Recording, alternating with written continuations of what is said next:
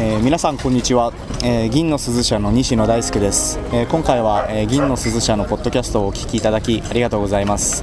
え今回のポッドキャストは、え5月2014年5月に、え銀の鈴社で行われた著者の集いにおいて収録されたものです、え各著者の方に、え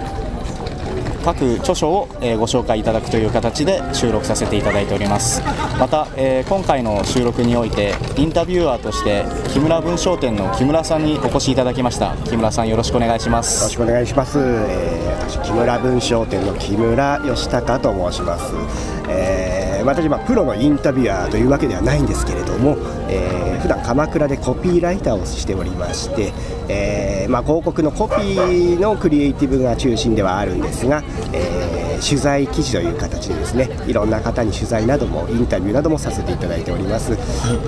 そんな木村さんにインタビューをしていただくということで、えー、今日は著者の方もちょっと緊張しているかもしれないんですけれども、ね、えまあ普段著者の方の声を聞くという機会はなかなかないかもしれないので、えー、楽しみにしていてください、はい、また今回の、えー、収録なんですけれども交流会の中で、あの飲食をしながらの収録になっておりますので少し、あの会場の音が入ってしまっているかもしれないので、はい、あの若干のご了承をお願いしたいと思います。はい、はい。それでは木村さんよろしくお願いいたします、はい、よろしくお願いします。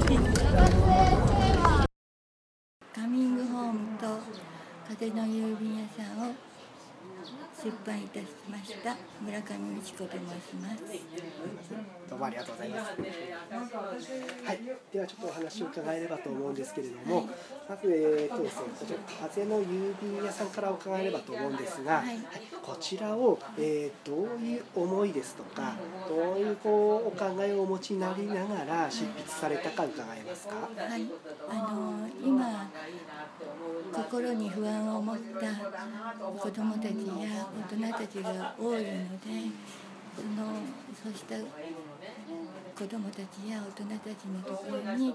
あの届けたいなと思って。もう一つのカミングホーム、はい、こちらどういう思いで書かれましたか？これは、えー、っと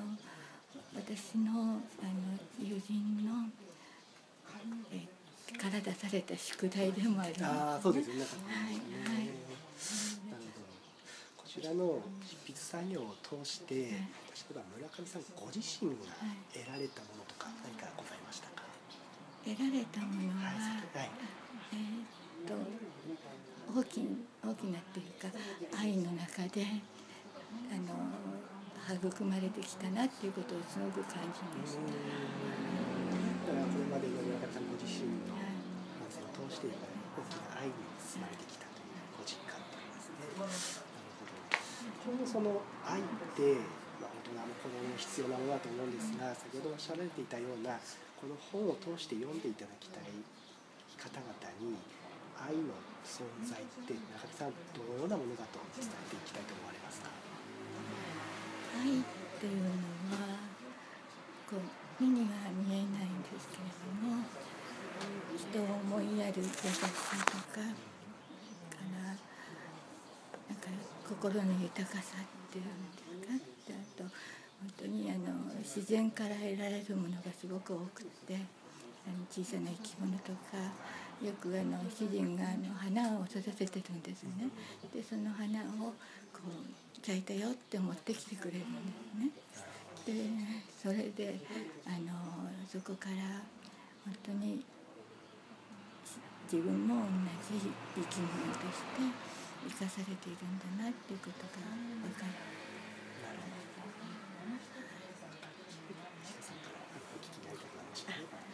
そうですね村上さんの作品には本当に大きな愛にあの守られている安心感っていうかそういうものに対する感謝そういうのがとてもあの大きく温かく流れてるなって思うんですね。あの本当にカミングホームなどを拝見するともう胸が詰まるようなあの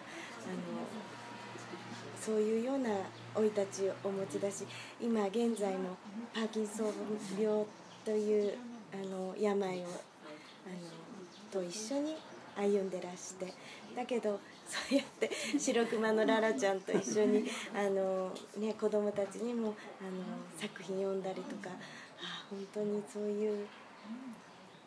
感謝しながら生きることのその美しさっていうのかしらそれをなんか本当にそういう生きる姿勢っていうことの尊さをすごく村上さんの作品から感じさせていただいたなと思います。拙なくってごめんなさい。おっしゃる通りですね。読んでいて、まあ、僕なんかまだ本当着愛者なんですけど、なんか愛の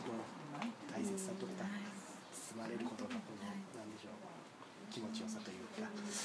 書籍を通して感じます。でもこういった書籍また拝読させていただけたらなというふうにも思います。これからも応援しております。すみません。どうもありがとうございました。ありがとうございました。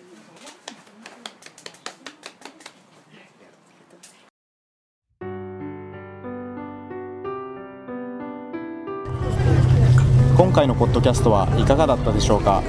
えー著者の声を聞くという、えー機会はあまりないかもしれなかったのですけれども皆様お楽しみいただけたでしょうか、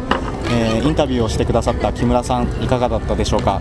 はい今回ですね、えたくさんの著者の方にお話を伺って、えそれぞれの本を書かれた時の思いですとかどういったこう読者の方に読んでもらいたいですとかそういういろんなお話を伺えて大変楽しい時間を過ごさせていただきました。またそれぞれの本に対するこう興味ですとか魅力もすごく感じられて改めてそれぞれの本を読んでみたいなと思いました。はいありがとうございます、えー今回はインタビュアーとして木村文商店の木村さんにご協力いただきました。木村さんどうもありがとうございました。どうもありがとうございました。それでは皆さんまた次回もお耳にかかりましょう。さようなら